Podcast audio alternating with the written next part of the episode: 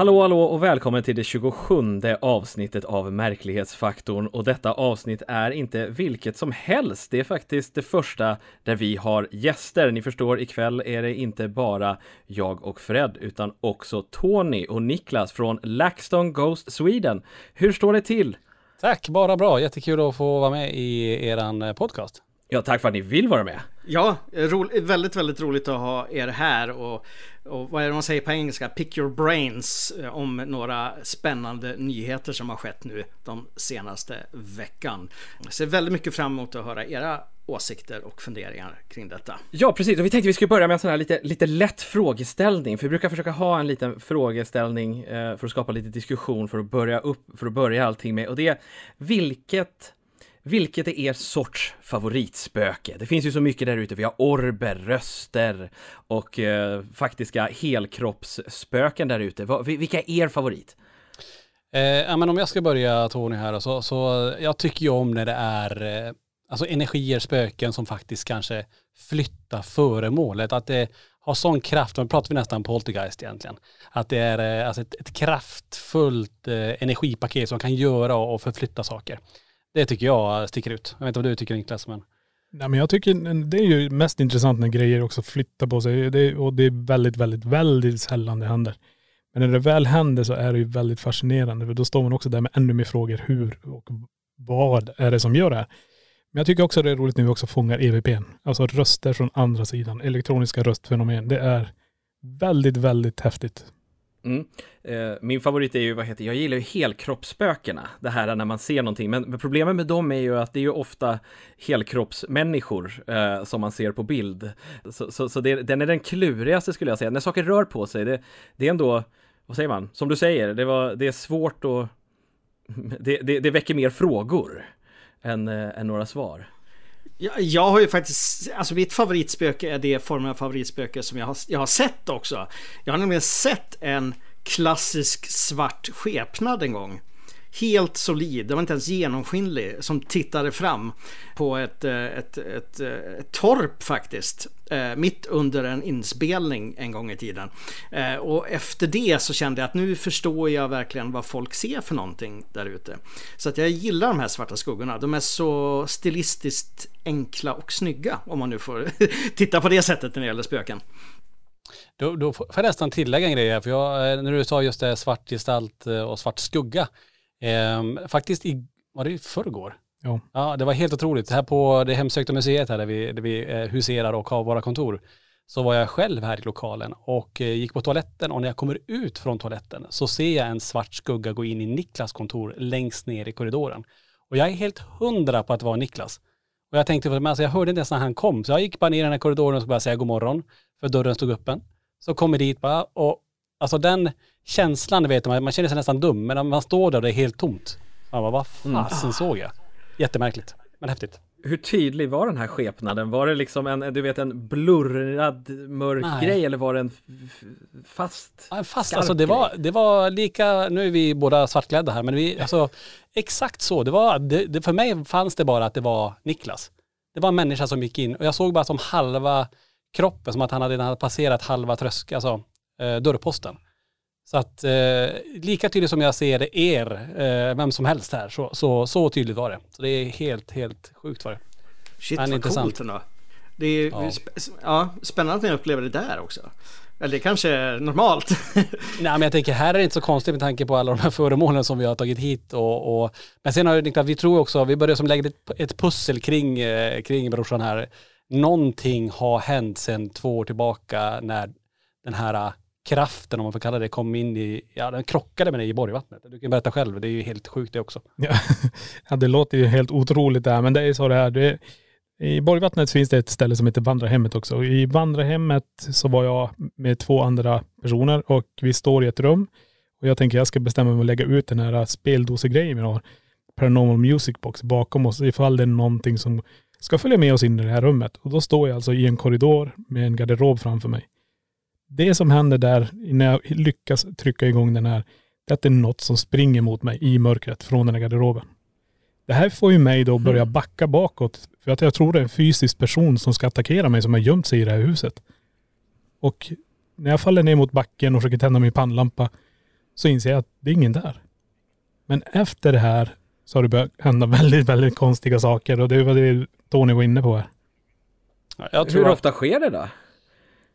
Ja, alltså för dig, alltså nu är det ju, mm, alltså det här med stegen var ju något extremt, men sen har det ju hänt även under själva, ja nu har haft andra eh, till, tillställningar att det är något som har påverkat Niklas och, och, och det märker vi nu på olika platser där vi åker runt nu att någonting är, är med dig. Det är jättesvårt att förklara. Du, och du har ju blivit, du känner av mycket mer nu än vad du gjorde innan. Det är nästan så här mediala kunskaper.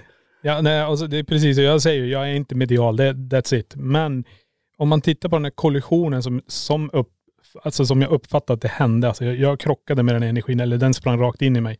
Efter det så har det hänt någonting här. Eh, och jag, jag vet inte hur jag ska förklara det, men jag tror det är det Tony ser. Han, det här är ganska sjukt, men om det finns någonting som heter dubbelgångare, så är det någonting här nu. För Tony har sett halva mig gå in i rummet. Man hör mig också hosta här, fast inte jag är Ja, här. det är ju sjukt, för det hände det hände ju igår Ja. på morgonen när jag var här också. Jaha. Att, eh, att, eh, jag hörde en hostning, precis som du brukar halka till så här, utanför rummet och jag tittar, ingen där. Och fem minuter senare när du kommer, då gör du exakt samma så här host, eh, ska jag säga. Och så bara, vad fasen, du, du var precis som att du var här för fem minuter sedan. Ja. Så att det är eh, väldigt konstigt. Eh, Och sen har det också hänt någonting på utredningar så kan det vara så att jag placerar utrustning så här, ja men vi sätter den vid den här dörrposten. Och då kan ju du Niklas säga, nej vi ska sätta den här borta, för det här det kommer hända. Och så händer det. Alltså, jag vet inte hur många gånger vi har ändrat om att jag tycker det ska vara där och så händer ingenting och så flyttar man på grejerna och så börjar det hända massa spännande grejer. Så att, Ja, nej, jag vet inte. Det är jätte- jättesvårt att förklara. då? När man liksom, när man vill ändra det så här, ja men nej det här är fel. Är det en känsla eller är det erfarenhet nästan som säger något? Ja, jag vill ju säga att det är erfarenhet. att man har gjort Ja, det så mycket. Eh, Men det är som att man får en intuition, alltså någonting säger här ska det vara. Alltså känslan, magkänslan, placera det här istället. Och eh, då har det hänt, alltså grejerna går igång. Det är som, eh, jag kan eh, om vi går iväg någonstans, vi går in i ett rum eller vad som helst nu, vi är iväg och man går och så säger man okej här, här kommer det hända och här händer det. Så ja, jag vet inte. Det är jättesvårt och det här är ju någonting helt nytt för mig också men Och det är skumt för en annan att se, men vi har ju ändå jobbat så pass mycket ihop och se den här förändringen under ganska kort tid. Vi har ju hållit på med, med LaxTon i sju år, men, men ändå under en ganska, på den senare tiden så har det här skett. Något som inte fanns innan. Det, är- det är ju ganska intressant att se lite utifrån. Nej men, det är ju det här vi ska utforska. Det händer att jag springer då och då. Ibland på löpband och ja, desto mer sällan på joggingspår. Det är svettigt men ändå skönt efteråt. Men låt mig ta död på en myt. Det är absolut inte roligt att springa. Eller träna. Tro inte på någon som påstår det. Så en sak är säker, det vore en ren mardröm att fortsätta träna efter att jag lämnat detta jordeliv. Tyvärr kanske det är en olycksalig ande som råkat ut för precis detta. Vi befinner oss i Mentor, Ohio. Platsen som enligt CNN är den 37 bästa lilla staden att leva i. Jag vet inte fan faktiskt. För något spöklikt och hurtigt rör sig på gatorna om nätterna. Invånarna på Jeremy Street, ja åtminstone tre av dem, upptäckte att något vitt genomskinligt kom springande längs med deras lilla gata. När de tittade på sina övervakningskameror så hade de fångat denna märkliga varelse. Ett spöke. Eller en väldigt, väldigt rapp och smal löpare. Dessutom hävdar alla tre att det känns som ett barn men som både lite för rakryggad och snabb för att kunna vara i den storleken. Men detta är inte allt. Tio dagar innan detta fick en polis syn på vad som kanske var samma skepnad. Springandes naturligtvis. Han blev oroad och det såg ut som att det var ett barn och det var sent på kvällen. Och då hoppade han ur bilen och fann till sin förvåning att skepnaden hade försvunnit. Man tog dit en hundpatrull och man sökte igenom området men inga spår efter den mystiska figuren. Ja, vad tror ni Tony och Niklas? Får man inte ens ta det lugnt i livet efter detta? Ja du, det där var intressant. Ja men det, det är ju ett spännande klipp och, och om man tittar på det så. Alltså det, är ju, det går väldigt fort. Och det är ju nästan helt transparent också. Men ja, det är frågan. Kan det vara en löpare som man har fångat där? Om det är det som eh, någon osalig ande som inte har sprungit klart här i livet. Ingen aning faktiskt. Det, den är lite klurig. Nej, precis som, jag menar, har man älskat att springa och träna hela sitt liv, varför ska man sluta när man går till andra sidan? Ja, det vet i fasiken alltså. Men det är väldigt intressant att se det och det går fort, det gör det. Ja, jag kan hålla med dig där Fred om att det här med eh, att springa, det är inte kul alltså. Det är, eh, så att man fortsätter med det, det är ju frågan alltså. Ja, precis. Ja, det- snackar om att slösa energi. Sant, sant. Det jag tycker är spännande just med den här grejen att det är ungefär samma form av figur både på de två stillbild, stillbilderna och på videon. Det, jag tänker så här, om det är så att det här är videokvaliteten som gör någonting med den för, förbispringande personen så gör den ju exakt samma sak på alla tre källorna, vilket jag tycker ändå är lite speciellt. Alltså det borde se, jag tycker att det borde se annorlunda ut om det är olika kameror och om det är rörligt, rörligt eller stillbilder liksom. Eller vad, vad, vad säger ni där? Ja, men det är, det är du har ju rätt där faktiskt. För det är ju så när man har bara en kamera eller en bild att gå efter, då blir ju det det man eh, värderar bilden av och, och försöker an, ja, analysera. Men när man har, som du säger, flera olika källor, olika kameror kanske och att det är samma typ av fenomen som, som ser likadant ut, ja men då blir det nästan alltså, mer intressant.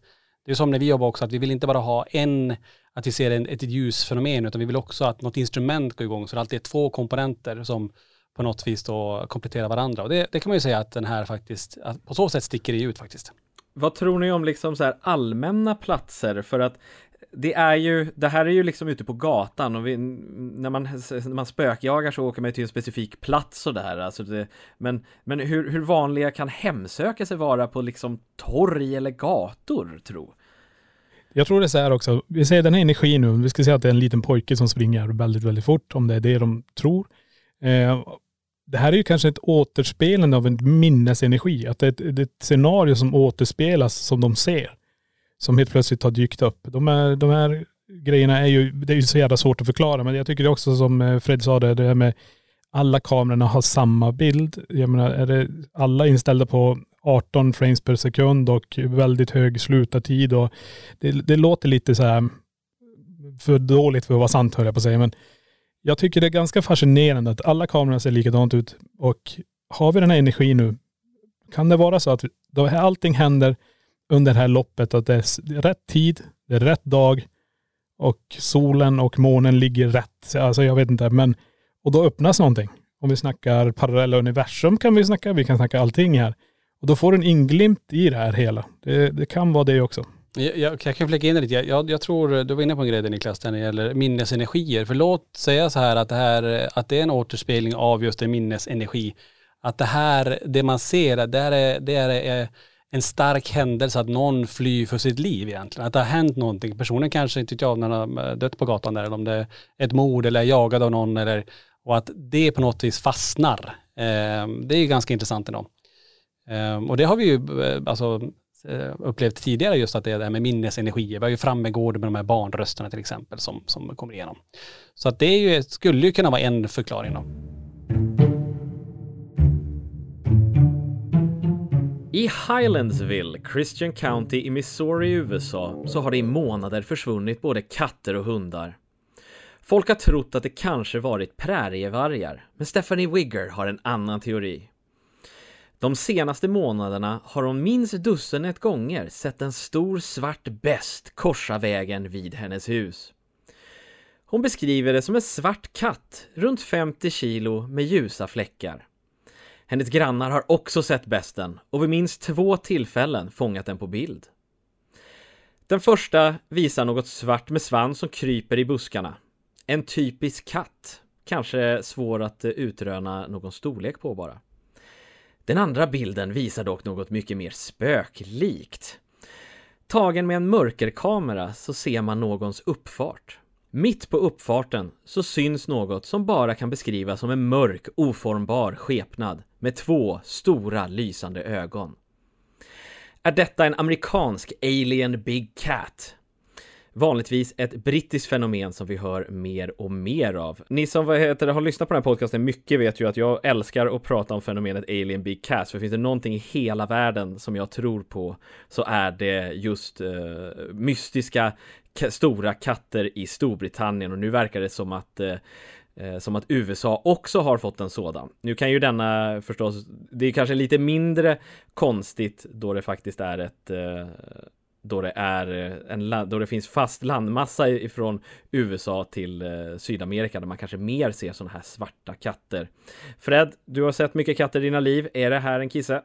Äh, det är ju en kisse, det är det. På något sätt. Sen, jag tycker fortfarande att det, jag tycker ändå att det är lite svårt att avgöra vad det, hur, alltså storleken på den. För att jag menar, Eh, jag menar en, en, en vanlig liksom, bondkatt kan ju se stor ut liksom. Bara liksom framea bort saker och ting. Och är det en spökkatt? Uh, ah, jag, vet, alltså jag, jag, jag, vet ju din passion för, för Alien Big Cats alltså. Men jag har, lite svårt att bli så här superhypad för, för, för mm. kanske denna. Jag ska vara ärlig liksom. Det, om jag får vara ärlig. Ja, jag hoppas att jag får. För vi känner varandra. Um, jag tror att det är bara en väldigt stor katt. En, ja, en välgödd katt. Um, men uh, jag är ju ingen expert på katter på det sättet. Jo, det är jag ju nästan. Men uh, jag vet inte. Va, ja. Ja, precis. För att det, det, här djuret är ju, är ju, alltså den här historien är ju någon sorts fysiskt djur som rör sig i området. Sen om det är en eh, puma eller en eh, som inte ska höra till där eller om det är en, eh, en katt, det får vi se. Men, men jag skulle vilja ta det ändå till spökhållet lite här, Tone och Niklas. Djur som spöken, är det någonting ni stöter på? Eh, ska vi se, vi har inte inte bara vad jag tror i alla fall att vi har lyckats eh, filma något sånt där, eh, om man nu ska dra parallell till det som, som du pratar om. Eh, men däremot ljud, ehm, du Niklas, du har ju haft katt. ja. Nej men det jag, det jag tycker är ganska intressant, vi, under våra utredningar också så har vi referens till katt faktiskt. Det är ganska intressant. Och det är också på grund av att om vi får någonting som rör oss vid benet på en viss nivå, så säger vi okej, okay, det var ungefär som när katt smeker på benet. Eh, vi har klösmärken mm. ibland som dyker upp som är små som eh, kattassarna, alltså när de klöser den. Eh, så vi har det som referens men vi har faktiskt aldrig sett det. Eh, det Tony var inne på där, det är också att jag hade en katt innan eh, som gick bort ganska hastigt eh, och fick avliva den. Men den katten var lite speciell också. Den, varje natt när jag la mig så hoppade katten upp på nattduksbordet bredvid. Och när jag släckte lampan då hoppade hon därifrån. Och det här ljudet återupprepades i, i det här rummet efter kattens bortgång och det, det tyckte jag var väldigt, väldigt fascinerande.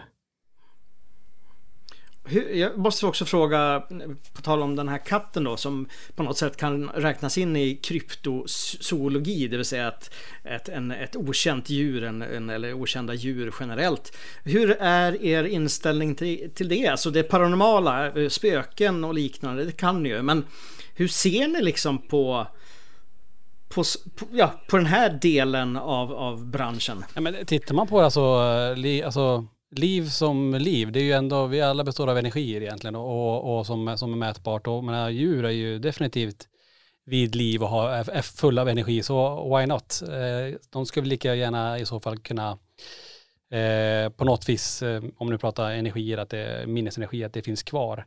Eh, sen är ju frågan då själ, eh, det vi pratar om annars, eh, så här, men vad, vad är själen och finns, har, har djuren en själ till exempel? Um, så det är, ju, det är ju svåra frågor men jag tror ändå det är som sagt, finns det, finns det liv så varför skulle inte den energin eventuellt kunna vara kvar efter det livet inte är kvar i den formen vi vet? Men jag menar, köpen är typ eh, Bigfoot, sådana saker.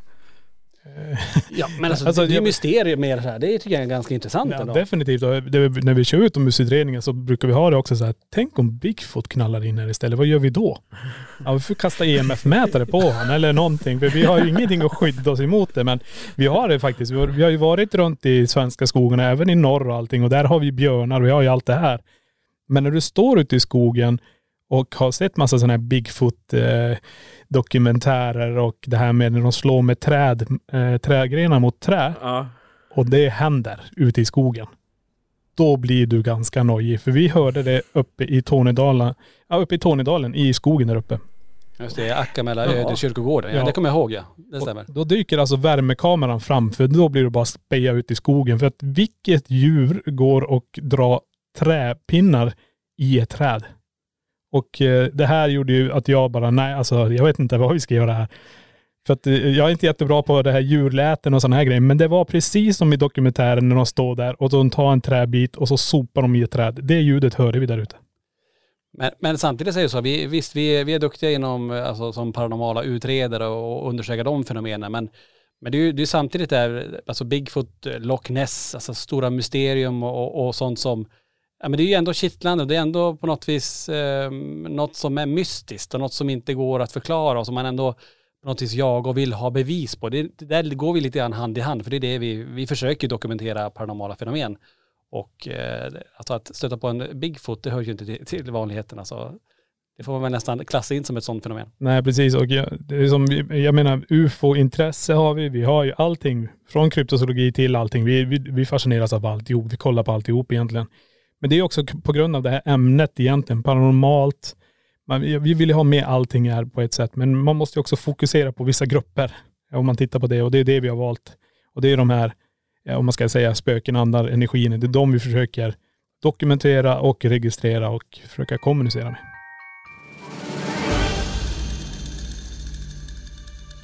Tatton Old Hall i Knutsford, Storbritannien är inte bara känt för sitt magnifika timmerlada från 1700-talet som slår alla Jimmys favoritlador där hemma i Dalarna utan också som en av landets mest hemsökta byggnader. Det är så hemsökt att man faktiskt har en officiell paranormal undersökning varje månad lett av samma team, The Haunted Hunts Team.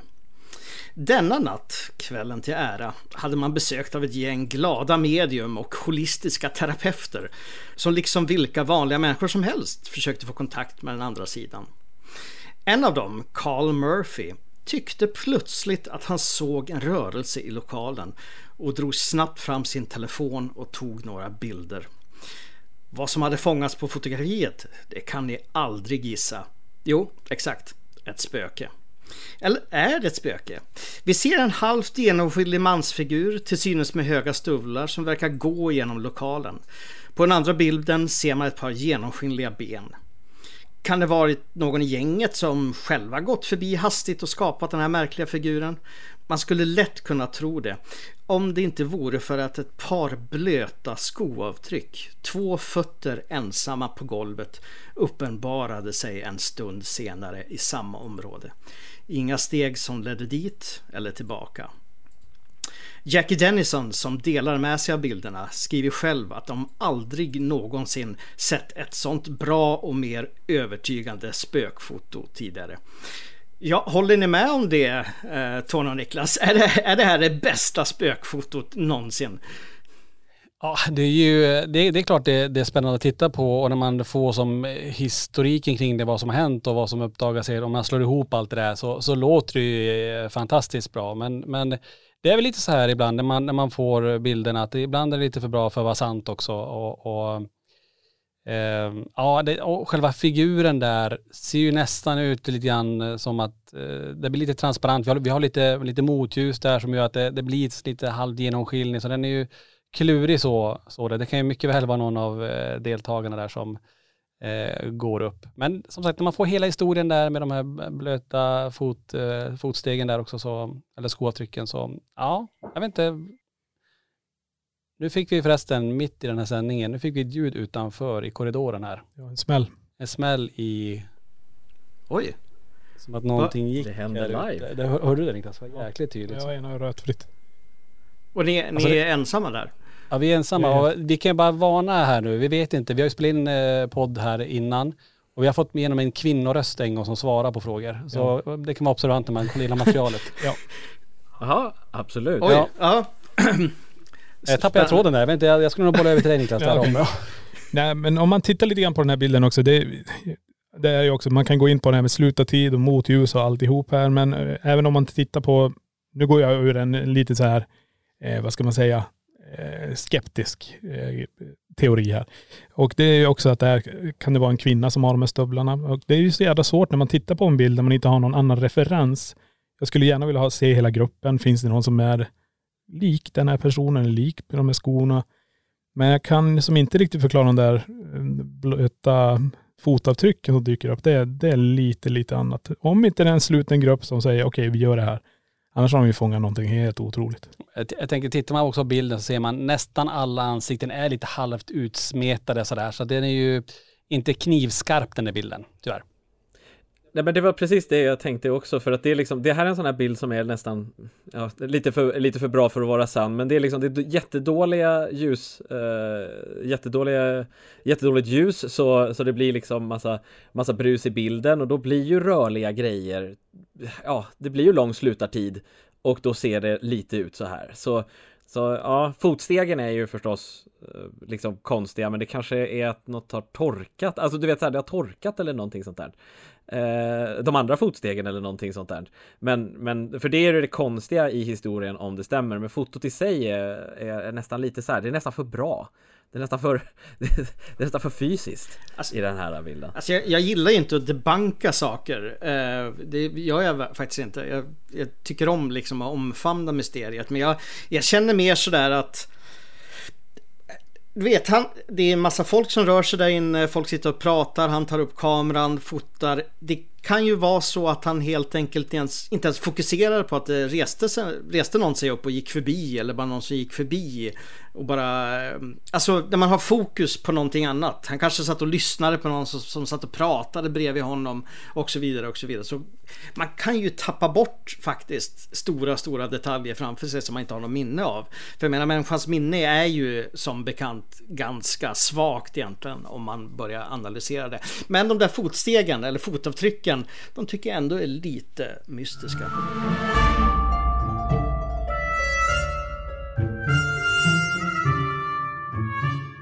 Användaren Cellus Ideal postade i förra veckan något annorlunda på redditen R-Ghosts. Videon visar ett barnrum där en kvinna smsar medan hennes barn leker i bakgrunden. Det är filmat via någon sorts nannycam, men på videon finns något konstigt. När man lyssnar noga hörs ett raspande, någonting väldigt, väldigt lågt. När man lyssnar lite noggrannare så låter det som en röst. En röst som säger ”Help me” om och om igen. Och kanske är det den entitet som dottern i klippet reser sig mot.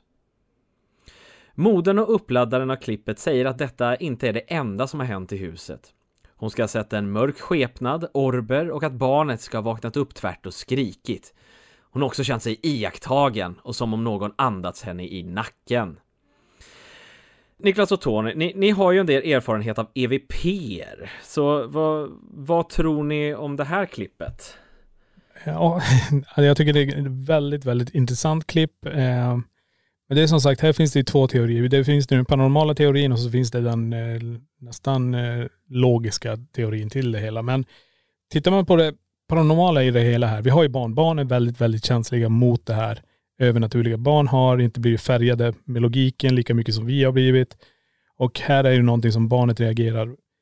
Uh, och den här rösten också, det är en manlig röst som kommer igenom som säger help me. Och barnet går emot det här som att den känner igen det. Den reagerar inte alls på att det är, var det vårat eller? Hörde ni det? Det var det jag tänkte säga, vem av oss var det? Hörde ni det? Det var inte här. här. vi, jag, måste, jag, vi måste kolla. Jag, jag måste kolla. Ja. Det lät som Absolut. glas. Var det glas? För det var inte hos dig va Fred? Nej, vad, Nej. Ja, vad spännande. De gick ut nu och nu ja. sitter vi här ensamma. Tänk om de inte kommer tillbaks.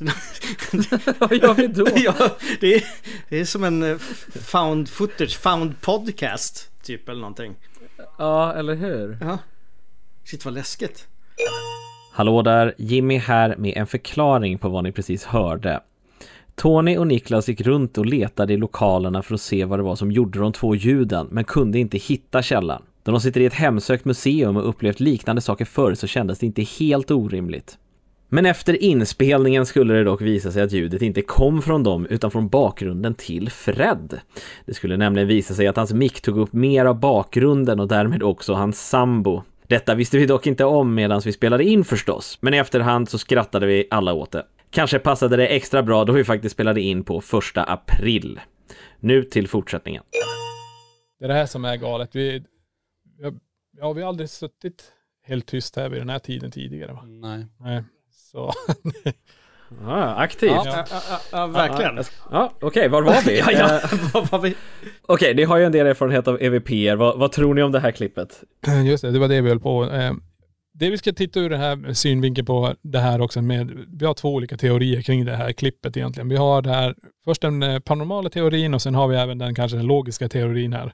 Men tar vi den paranormala teorin, det här med barn som är väldigt öppna och känsliga för det övernaturliga, andar och energier. För de är inte så färgade just av världen med det här med logiken och det. de har inte fått till sig det ännu, utan de går ju på instinkt och tar sig mot det här ljudet. Även om energin utstrålar värme och glädje så går de även dit fast det kanske inte är det. Men det är som sagt, hör barnet den här rösten också? För det är ju en manlig röst. Kan hon tro då att det är pappan? Eh, och det gör ju också att det är ganska intressant att se barnet gå mot en nannycam väldigt, väldigt nära. Vi kan inte förstå vad hon säger eller han säger, det barnet, är, det är väldigt svårt att förstå. Men vi hör ju Help Me, en mans röst som det. Men ska vi titta ur en annan synpunkt? Jag, jag vet att Fred inte gillar när man debunkar. Men eh, tittar man från en annan vinkel här också så säger vi att pappan står där bredvid kameran, viskar och barnet vet om det, tar sig mot pappan för han vill ju ha den uppmärksamheten för att han står så nära kameran och barnet går direkt mot kameran för det är nästan så att barnet tittar rakt in i den.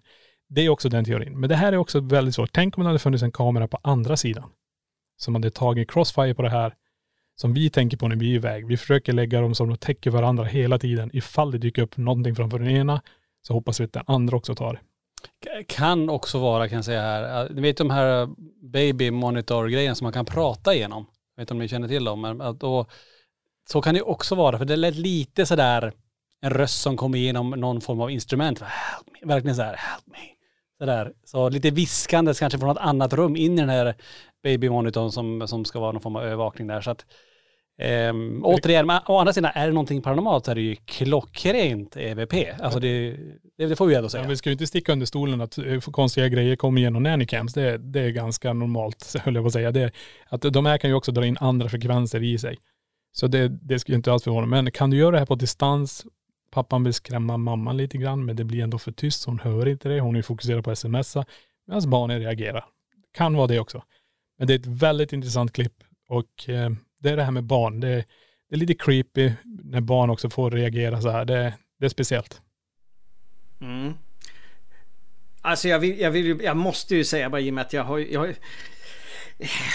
det här med babymonitorer och, och nannycams. Alltså det har varit så mycket sånt på senaste tiden och jag, jag, jag rasar alltid inombords över att föräldrarna lägger ut det här på nätet. Och jag brukar inte vara moraliskt lagd. Du vet så här att man ska du vet, eh, hålla privatliv och grejer. Men det, det, det minns alltid så att det ska spöka. Då ska de ut med hela familjen, alla barn som sover, leker och sen ut, ut på nätet bara. Jag, jag, det, det är något som provocerar mig så otroligt mycket just bara med den detaljen. Sen om det här är, är en riktig spökröst eller inte, det jag tror jag, jag tycker det är ett fantastiskt klipp på det sättet. Men det, äh, det, det, de som har lyssnat på podden vet att jag har svårt för det här med att de lägger ut allting hur som helst. Eh, det är en annan sak med vuxna vet du, men, men eh, de här stackars barnen kommer få se sig själv på Instagram om tio år när de lyssnar på ett spöke. Jag vet inte. I någon spök-compilation på YouTube. Ja. Scariest EVPs ever found. Ja, det är något sånt. Men nu ska inte jag gnälla. Naturligtvis inte. Jag, jag, jag vill bara få ur med det. Men, men om barn är mer mottagliga mot det så är det kanske en anledning till varför just vad heter, varför, såna, varför man hör sådana här saker i nannycam så mycket. Eh, nu kanske det är en trend också, för saker går i trender också. Men, men, men just att saker plockas upp i nannycams för att barn är mer mottagliga, så då kanske de drar till sig mer. Så det kanske ligger något i det. Ja, ja, det jag tror det är så här också, just med nannycams, kan, vilken frekvens som helst kan komma in på det. Det kan vara någonting annat, någon annan som pratar i walkie-talkie kanske som råkar krä- eh, träffa den här frekvensen. Men det är som du säger, just det här med nannycams, att det dyker upp, det är säkert lätt att manipulera, det är lätt att, förlåt om jag säger det, fejka sådana saker, men eh, Mm. det är det, det, det man måste ha i åtanke också. Men eh, de har lagt ut klippet, de hävdar det här och de säger också att det händer andra saker. Är det någonting annat de vill bygga kring det här? Ingen aning. Hela familjen med här. Det, det är något sånt man får i, i åtanke också. Och då är vi framme vid veckans mysterium och den här veckan är ju mysteriet er, LaxTon. Så uh, hur, alltså jag tycker det är så lustigt, speciellt nu när vi sitter här under inspelningen och vi hör liksom saker hela tiden. Hur får man, vad får man, hur, hur, hur gör man sitt eget hemsökta museum? Ja, men alltså, det här är ingenting som bara eh, något som vi kommer på, eh, eller så här ska jag säga, vi har under så många år fått in så mycket föremål och vi hade ingen tanke för sju år sedan att vi skulle börja starta ett, ett hemsökt museum i Borås. Det hade vi inte, det fanns inte på kartan. Men det var så, vi, vi har ju haft, och vi har många följare som hade spännande föremål och sa det här vill inte vi ha kvar längre för det händer så märkliga saker när de är i vårt hus eller i vår lägenhet. Så att, vill ni ta hand om dem? Så vi har bara bunkrat på oss under alla år i olika förråd och inte skrivit upp någon mer fakta om dem eh, förrän på slutet, det senaste året ska jag säga. Så mycket av föremålen som är här inne, de eh, kommer från olika dödsbon, men sen har vi alltså dockor till exempel som kommer från Eh, följare där ute som har haft dem, där de påstår sig att de här rör på sig eller att de upplever ett stort obehag kring de här föremålen. Så eh, för knappt ett år sedan så pratade vi om att men, alla de här grejerna vi har nu, att ska vi inte ändå försöka visa upp det för allmänheten och öppna Sveriges första hemsökta museum eh, där det finns hemsökta föremål. Ehm, och på den vägen var det. Så att nu, knappt ett år senare här, så, så sitter vi här i en lokal där det händer väldigt märkliga saker även under den här inspelningen. Då, så att det är superspännande. Får man sämre försäkring om man har hemsökta föremål? Ja det är frågan. Jag tror inte försäkringsbolaget har riktigt koll på vad vi gör. ja, jag vet inte hur facket ställer sig till det här heller om man behöver en dåligt här. Ja, det är mycket sånt vi får ta sen när det, när det väl dyker upp. Och det är frågan vad våra grannar kommer säga om ett tag kanske om det börjar hända grejer i deras lokaler. Ja herregud. Ja precis, är det folk i samma hus så att säga? Ja, det är det. Både på båda sidor och ovanför oss. Så att eh, det blir spännande om det händer grejer där. Men det är som sagt, när, när vi vet att det är stället som vi är här nu, vi vet ju att alla, nu är det ju som påsk, alla har gått iväg och alla är borta därifrån så. Det är det som är ganska intressant, att vi kan höra de här grejerna, men det är det som händer och sker här i, i den här lokalen, det är ju de här fysiska ljuden vi hör. Vi hör något som rasar som låter som glas, men vi hittar ingenting. Vi har hört stenar som faller från ingenstans. Vi har hört eh, kvinnoröster som spelas in i våran podd. Vi fick till och med en man som kom in emellan och säger David. Och det är mycket sånt här som händer eh, hela tiden. Så ja, det är skumt. Vi sitter här, vi upplever det dagligen, den här energin som rör sig här. Och, men det är bara här ut. Det, det jag tycker är spännande också, det är ju alla besökare som kommer hit. Och eh, vi sitter ju någonstans på facit här och får, och får alla lämnar, lämnar sin historia. Det här upplevde jag. Eh, när, de, när de väl var här och det här kände jag. Och när vi går runt så låter vi alla gå runt här själva och känna in. Och sen brukar jag och Niklas då berätta lite grann, ja men det här har de andra upplevt. Och se deras min när vi säger samma sak som de har känt, det är, det är ju obetalbar egentligen. Mm. Att, eh, för då, då har inte vi fått den från dem först, utan vi ger den storyn till dem, att det här har någon annan känt innan du var här. Um, och, och, just att man kan känna så mycket vid olika föremål, det, det är ju jättespännande. Och vi ska säga så, vi rör oss inte heller, om vi inte måste, i museidelen. För det är eh, säga vad man vill om, om, om övernaturligt och paranormalt, men det är någonting speciellt i den här lokalen som man inte riktigt kan sätta fingret på. Det är, det är en känsla och ett tryck som man eh, får kanske på några av eh, världens mest hemsökta hus ibland. Borgvattnet vet vi ju om, men mm tar vi Europa som eh, Ancient Dramin eller något annat som är riktigt obehagligt ställe. Det är ungefär samma känsla. Finns, finns det någon risk att det blir liksom en självuppfyllande profetia när man vad heter det, gör sådana här saker? Att så här, ja, ni har massa hemsökta föremål, därmed så känner man och tror man att man upplever mer. Ja, men det, det, bara för att man är lite i det headspacet. Ja men det, det är ju en grej där och det är ju där lite grann man får, um, det som jag och Niklas sa, vi, vi är ju skeptiska i grunden och alla föremål som kommer in, det är ju bara berättelser som jag har fått från folk att det här flyttar på sig och Eh, och så har de fått en plats här och så har vi skrivit lite story om det, det de har berättat. Men det är därför vi har igång de här eh, live streams härifrån och försöker som dokumentera det här. Vi vill ju se den här dockan röra på sig. Vi vill ju se, alltså fånga det här fenomenet. Eh, och än så, så, länge så har vi inte lyckats fånga det på det sättet, förutom att det är väldigt märkliga ljud som kommer och går som, som eh, de som tittar berättar om. Ehm, och en del utrustning som går igång lite eh, på speciella platser. Så att, eh, men fortfarande, vi väntar ju på det här att verkligen se eh, de här föremålen röra på sig. Ehm, men också att det är klart, det skapar en viss förväntan hos, hos besökare som kommer, för det här är ju något helt unikt i Sverige, det finns ju inte. Alltså det är ju det, det, är det första. Så när de kommer hit så är de ju fyllda av förväntan och, och, och någonstans så vill man ju känna någonting tror jag när man kommer in på sånt ställe. Man vill ju verkligen uppleva någonting. Så det får man inte heller sticka under stolen med att man, man behöver ju eh, verkligen, verkligen känna in rätt så att säga. Ja, så jag vill jättegärna till det här museet Jimmy. Det, jag, Ja, nej, men verkligen. Ja, det, det, det där museet, ert museum menar jag naturligtvis. Det, det, det verkar, verkar fantastiskt tycker jag. jag. Jag har en fråga. Har ni aldrig blivit skiträdda? Alltså du vet så här, fuck, vi, vi lämnar det här stället nu. Eller liksom hoppat ur skorna. Um, nej, alltså så här är det. Någonstans, så vet inte jag vad det är för fel på oss ibland, men, men eh, Eh, det, det, är, det är väl så här att man, eh, det är väl där vi skiljer oss lite grann, att när, visst kan vi uppleva obehag om man tycker att okej, här, det här rummet, eh, alltså det känns väldigt som inte vi ska vara här. Eh, men det, det har aldrig blivit så starkt att vi faktiskt lämnar platsen på grund av det. Utan att vi, vi kanske backar ur det rummet och så går vi tillbaka igen sen. Eh, Men ibland, det är klart, men jag tror snarare det triggar igång en fascination att när det väl händer någonting så vill man ju vara där och då. För det det är ju därför vi håller på med det här. Vi vill ju dokumentera och, och se framför allt. Och jag vet ju det lika väl som eh, alla andra där ute att den dagen vi lyckas fånga den perfekta gestalten eller den dagen vi lyckas se en stol levitera upp i taket, den dagen kommer alla säga att det är fake. Men för mig, när jag står i det, det är det som är det viktiga. Så då skiter jag egentligen vad andra tycker. Ja, precis. Och jag, jag fyller bara i här. Det Tony också säger här, det med att rädslan är en stor del i det hela här också. Att vi, vi får ju gå emot det här. Vi har ju våra magkänslor och alltihop. Och det är ganska roligt. Jag sitter och analyserar ett klipp nu när det händer en grej med två andra deltagare. Om man ser de här två andra deltagarna backar medan Tony börjar kliva framåt. Det här är som är skillnaden på oss.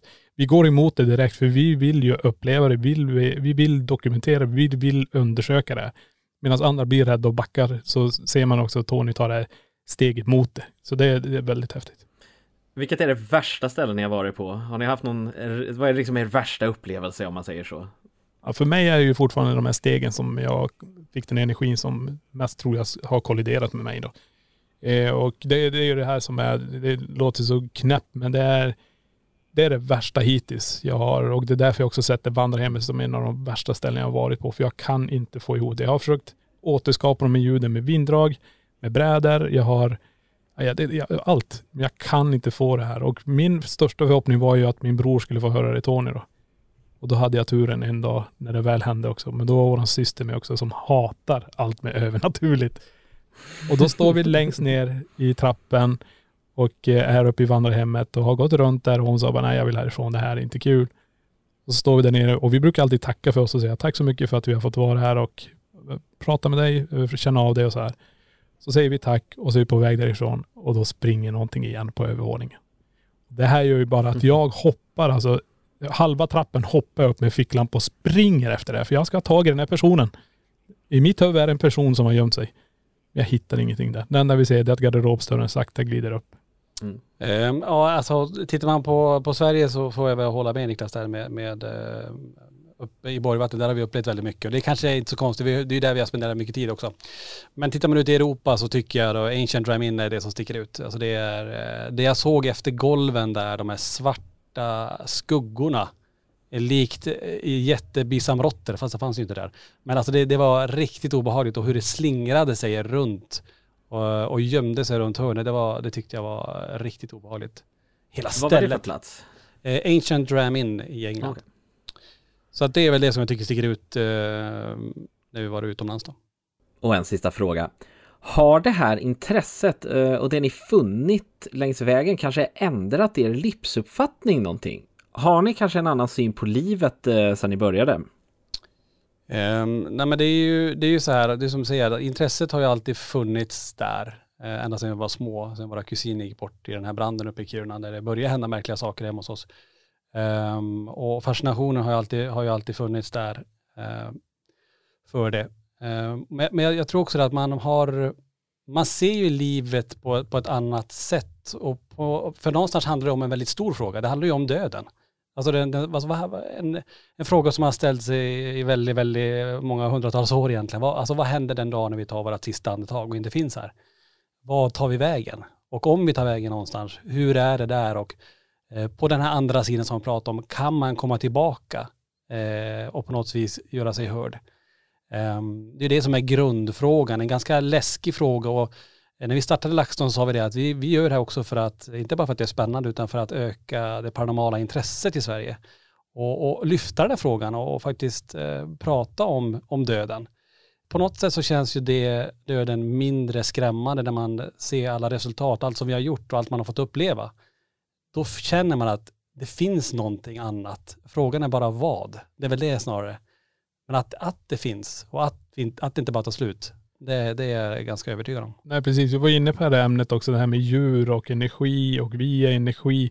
Men vi säger att själen, ska den, om våran själ är vårt medvetande, att vårat medvetande lämnar kroppen, är det det det snackar, är det det som händer? Kan vårt medvetande flyta omkring här? Har vi fortfarande kvar intellektet? Har vi alla de här känslorna och sånt här kvar? Det är lite sånt vi tittar också på när vi är iväg här och försöker dokumentera. Kan eh, det, finnas en eh, ett, ett, ett, intellekt kvar i den energin av en viss död person som kan kommunicera. Så inte alla, vi ser alla som går bort står och skriker att ni måste hjälpa mig. Du, det tänk att ha sådana glasögon du tar på dig så står det bara energier överallt, alltså andar och sådana här grejer. Men det är det som jag tror är rätt fascinerande att försöka se. Finns det intellekt bakom? Är själen vårt medvetande som lämnar kroppen? Det, det är också en grej vi kollar på.